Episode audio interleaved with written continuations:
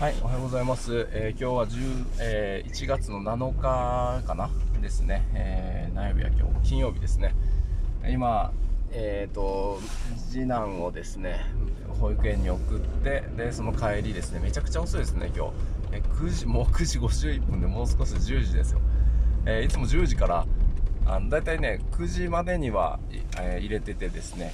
で、そこから帰って、えー家の掃除とかをしながらですね、えー、とちょっと耳で読書しながら家の掃除をしてで10時から、えーまあ、業務開始って感じになってるんですけど 今はもう送って帰りでもう9時52分ですからねもうめちゃくちゃ遅い、えーもうちょっと、まあ、年末でちょっと生活が乱れてしまって、えー息子たちも、えー起きるのが遅くなって僕もちょっと生活が乱れ乱れてるってことでですね、まあえー言い訳をしとこうかなと思います。まあ言い訳というか、まあ、事実なんですけどね。まあでも反省しようかなと思います。まあでもえー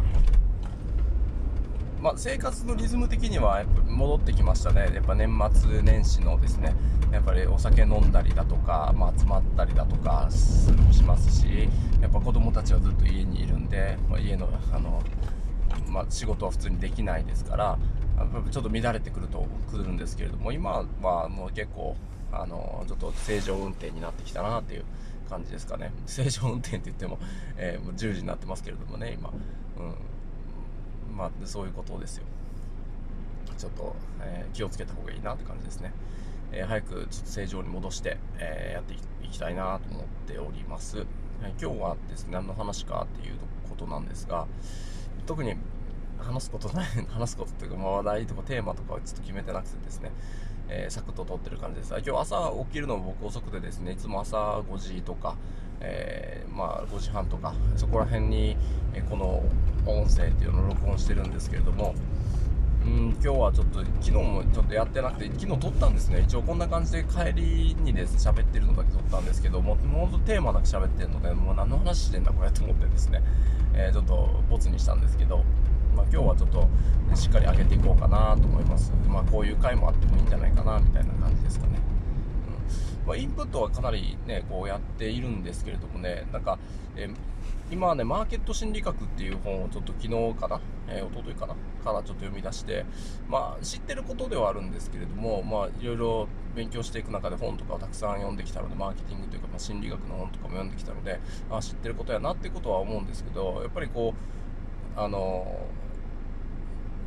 まあ、同じこと言ってるますね。まあ大体同じこと言ってますよね。でも勉強になるというか復習になるとか、そうそうだったなってことを思い出したりとかして、あでも結構いい本だなと思って、えーな、な、誰が書いたかちょっとわからないんですけど、ちょっと覚えてないんですけど、ま、えっ、とね、マーケティング心理学100、100みたいな、なんかそんな赤い本なんですよ。表紙が赤い本なんですけど、この本めっちゃいいですね。なんか、あのーもうなんかもうもう100だけみたいな箇条書き箇条書きで100これみたいな。で説明も分かりやすいんですよ。だからあいいなこの本と思って。まあ復習とかにもすごく最適な本だなと思いながら、えー聞いていたんですけれどもね、うん、その中でちょっと一つちょっとえっ、と例例とか一つだけ挙げましょうか。えっ、とね。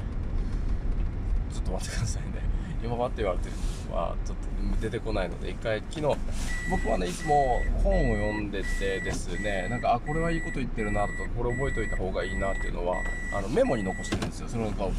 えーとまあ、レバレッジもメモっていう メモになってるんですけどそそのメモにも名前があるんかいって話なんですけどね。これはあのレバレッジリーディング、えー、で違うレバレッジコンサルティング株式会社のですね本田さん本田直之さんが本田直之さんが、えーとまあ、そういう、ね本を出してるんですよ。なんかハック本みたいな感じレバレッジシリーズといってですね、レ,、えーレバレッジリーディングとか、レバレッジ、なんやろ、お金、お金の思考法みたいなとかさ、レバレッジ英語勉強術とか、レバレッジ時間術とか、まあそういうの出してるんですけど、まあその中でですね、レバレッジメモっていうのがあって、えー僕はその本を読んだところのなんかちょっと特徴があるところとか印象に残ったところとかっていうのを全部メモに残しておいてそのレバレッジメモっていう、えー、ノートに移してた方がいいですよと。で、隙間時間とかに、まあ、チラチラ見るようにしたら、えー、読んだ本が1回で、あの、要点が、えー、自分が印象に残ったところっていうのを要点、要点まとめられているので、まあ、ちょっと隙間時間とかに見ることで、また復習にもなるし、記憶に定着が早いですよって言った、えー、レバレッジメモっていうのを、えーなんか本で読んでですね、あ、それはいいなと思って、レバレッジメモっていうのにこう、残してるんですけども、えっ、ー、と、そこにこん、えっ、ー、と、昨日読んだ本のですね、あ、これは確かにいいなっていう本を、ちょっと、本というか、えー、場所をですね、ちょっとまとめてるので、それをちょっと言っときましょうか。えちょっと待ってくださいね。回切った方がいいんかな、これ。まあ、もうそのまま行きますね。もうちょっと探してる時間とかっていうのも、あれなんですけど。ちょっと、ごめんなさいね。なんかね、なんていう本だったかな？本はちょっと、うん、あ、そうそうそう。ツァイ、えー、ツアイガルニック効果っていうのがあって、これ、心理学の本とか読んでたらよく出てくるんですけども、あの、未完のものは記憶されやすいってことなんですよ。未完のもの。えっ、ー、と、な記憶、例えばね、えー、例で言うと、えー、使ってる、えまあ、広告とかも多いんですけども、まあ、テレビとか見てて、なんか気になるとこまで、えストーリーになっててですね、続きはウェブで、みたいなとこあるじゃないですか。そういうの未完のものっていうか未完成のものってことですね。えー、まだ完結してないものっていうのを、えー、続きは、え、来週とかですね、アニメとかありますよね。こうちょっと予告だけ流して。で、来週も待ってるぜ、来週も見てくれな、みたいなとこあるじゃないですか。えああいうのとかっていうのも、え記憶されやすいってことですね。うんだ未完のものを記憶されやすいってことが、えー、あるので、そこら辺もビジネスでもうまいうまく使っていきましょうといったことがあって、ああ、なるほどっていう、これもね、ま、なんか心理学の本を読んだら結構出てくることなんですけども、えー、まあ、その復習として、ああ、そうだったなってことで思い出させてくれましたね、この本が。うん。えっ、とですね。えー、まあ、あと、あとこれ、客単価アップ方法のことなんですけれども、えー、真ん中を選ぶといいですよってことですね。まあ、真ん中っていうのは、例えば松竹梅とかありますよね。松竹梅だったら竹を選ぶってことですね。えー、竹ですね、を選ぶってこと。え選びやすいってことですね。えなんかそのジャムでこれねよく例え話で結構出てくるんですけどあのジャムをこれ何個っていうのは個数はちょっと忘れたんですけどえっ、ー、と、例えば、ジャムを、えっ、ー、と、もう3品種だけ、3種類しか、えー、出す出さない、えお店と、えっ、と、ジャムを20何種類用意して、えだ出したっていうですね、え出すっていうお店があって、この2つが、え両方並んでですね、まあ、なんかバザーみたいなところでですね、まあ、なんかそう、だ、だ、バザーっていうのなんていうかな、まあ、露店の店みたいな、なんかなんかね、そういう、あるじゃないですか、そういうの。えっ、ー、とあ、ああいうの、なんて言います？えー、なんかありますよね、そういうの。まあそういうとこに、まあ、出す、出したら、えー、ど、どっちが一番、えー、売れたかって言った話なんですけど、あの、あ、これはでもちょっとね、まあ、あれか、まあ、なんですけど、えっ、ー、と、まあ、少ない方が選ばれたということですね。で、少ない方であっても、えー、松竹梅で考えると真ん中の選ぶ心理が、えー、人間にはあるということなんですよ。こういうのでもなんとなくこう言われ、ロジカルに説明されたら、あ、なるほどってなるけど、なんとなくわかりますよね、それって。だからまあ、頭に置いていくのは一応、商品ってのは3つですね。で、価格が、えー、めちゃくちゃ高いもの。で、中くらいのもので、えー、安いものですね。えー、その3つを置くと真ん中が選ばれやすいですよって言った話ですね。え、これがね、なんだやったっけな、これ。えー、マーケティング用、マーケティングとか心理学用語とかで言ったらゴルディロックス効果だったかな、そういっていう方法だったと思いますよ。超竹梅の法則みたいなことでも言われてるみたいですけど、えー、ゴリゴルディロックス効果っていう言われるみたいですね。まあ、合ってるかどうかわからないです。多分合ってます。うん。そうですね。で、ちょっと面白いなって思ったのはですね、これ、まあ、うちも絶対やった方がいいなって思ったのは、あの、高高単価の価格、高価格帯の商品っていうのは、えー、必ず1個置い、必ず置いといた方がいいですよって言った話なんですよ。これ売れるかなこんな高いので、とかで、こんなのって売れへんやろって思っても、まあ一応1個置いとこうかと思って、こう、ちょっと高いなって自分が思うぐらいの価格帯でも1個置いとくんですよ。そうすると一定数その購入者がいるっていう話なんですよ。で、それ僕も商売やってるんでよくわかります。僕もね、誰が買うんだよ、こんな高いのって思って、1個だけ。まあまあ一応ね、別に、あの、そこに置いていて、な棚が生まれるわけじゃないんで、まあ、インターネットのね、あの、EC ショップなんで別に棚、棚とか関係ないじゃないですか。まあ、無限にそういうの置けるんで、まあまあ、置いとこうかって言って、高単価の商品ポンって置いてたらですね、なんか売れたりするんですよ。え、売れたみたいな。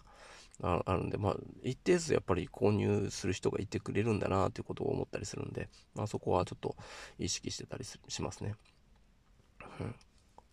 で、こう、もう一つだけちょっと紹介しましょうか。えっ、ー、と、こう前提を、えー、提示されると、その前提を基準にしてしまうっていう、えー、ことですね。これラベリング効果っていうんですけれども、ね、ラベリングされるとかですね。え例えば、あの、ブログとか、とかでですね、あの、えこの、えっ、と、ブログを読んでくれてる方は、えー本当にあの心の優しい方が多いと思いますか？とか言ってこう初めに書いたりするじゃないですか。そしたら、えー、心の優しいあその自分は心が優しい方だよなっていうのを自分で思ってしまうっていうことですね。まあ、例えばあ例えばですよ。今パッて思いつかん浮かんだんですけどこのブログを読んでくれてる人は本当にもう社会貢献が好きでもう心の優しい方がすごく多いかと思うんですが、えー、何々で何々でこうやってすごいえ困ってる人たちがいるので、あの、寄付してくれます、寄付しようと思いませんか？みたいなことを言うと、なんかちょっと寄付したい気持ちになるというか、その、ラベリング効果ってその前提を提示されると、えあなたはこういう方ですよね？って言われると、え、そういう風になってしまうと。あなたはすごく、あの、社会貢献を、が、あの、生きがいにされてる方ですよね、とか言って、こう、言うと、なんかその、あの、そういうラベルが付けられるというかですね、まあそういう話ですね。で、あとこれは、例え話でこの本で出てたんですけど、面白いなと思ったのは、あの、え、どう、なんか道を歩いていて、まあ会社とかでですね、まあ出社するじゃないですか。で、出社して会った人に、え、どうしたの？こう顔色真っ青だけど顔色めっちゃ悪いんじゃない？今日？とか言って、え？とか言って思うじゃないですか。で、また次の人に会ったら、え、どうしたの？顔色めっちゃ悪くない？なんか熱あるの？とか言われるじゃないですか。え？っつって。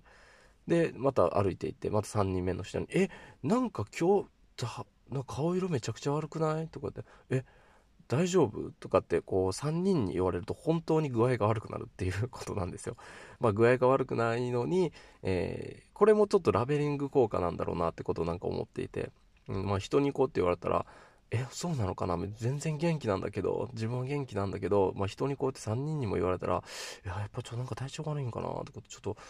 いや、ちょっとと、休んでおいた方がいいんかなみたいな風になると、本当に具合が悪くなるという話をあの、例で挙げてまして、なるほどなって、でもそれ結構あるかもしれないなと思って、これこそ本当に病は気からってことですよね。なんか面白いなと思って。まあそういうことがいろいろ書かれている本ですね。心理マーケティング100のなんとかみたいな。ちょっと待ってくださいね。あの、ちょっと調べますわ。こう、曖昧なのでね。ちょっと待ってくださいね。ちょっとこのね、探してる時間がちょっとごめんなさいって感じで。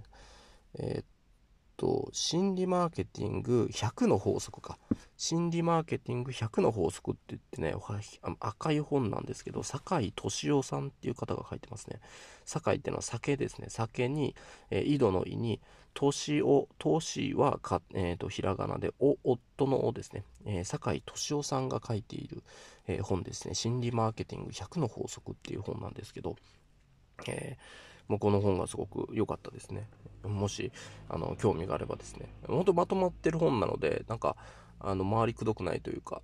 うん、あの、心理学が好きな人とかですね、まあ、マーケティングのことで、本当に心理術を学ぼうと思っているだとか、ま、マーケティングというか、まあ、ビジネスをやってたら結構心理学とかって勉強した方がいいじゃないですか。えー、それあの、僕がこう興味持ったのは、まあ、基本的に初めに興味持ってたってこともあるんですけど、あの、さっきも出た本田直樹さんの本でもですね、えー、ビジネスやるんだったら、まあ、えー、心理、心理学の勉強と、えー、金融の勉強と、えー、あと、まあ、IT の勉強、IT リテラシーが高い方が絶対いいので、IT の勉強と、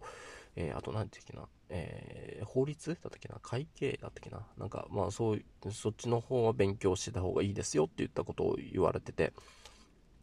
それでちょっと勉強してたことがあるんですよ。うん。はい。あ、っていうか、これ今日めっちゃ音量小さいかもしれないですね。なんか、えー、かもしれないですね。これなんかイヤホンが、なんか、繋がってたんか？うん、ごめんなさい。ちょっと今日は音量小さいかもしれないです。えー、そんな感じですね。え、今日は以上となります。それでは、えー、今日も一日頑張っていきましょう。さよなら。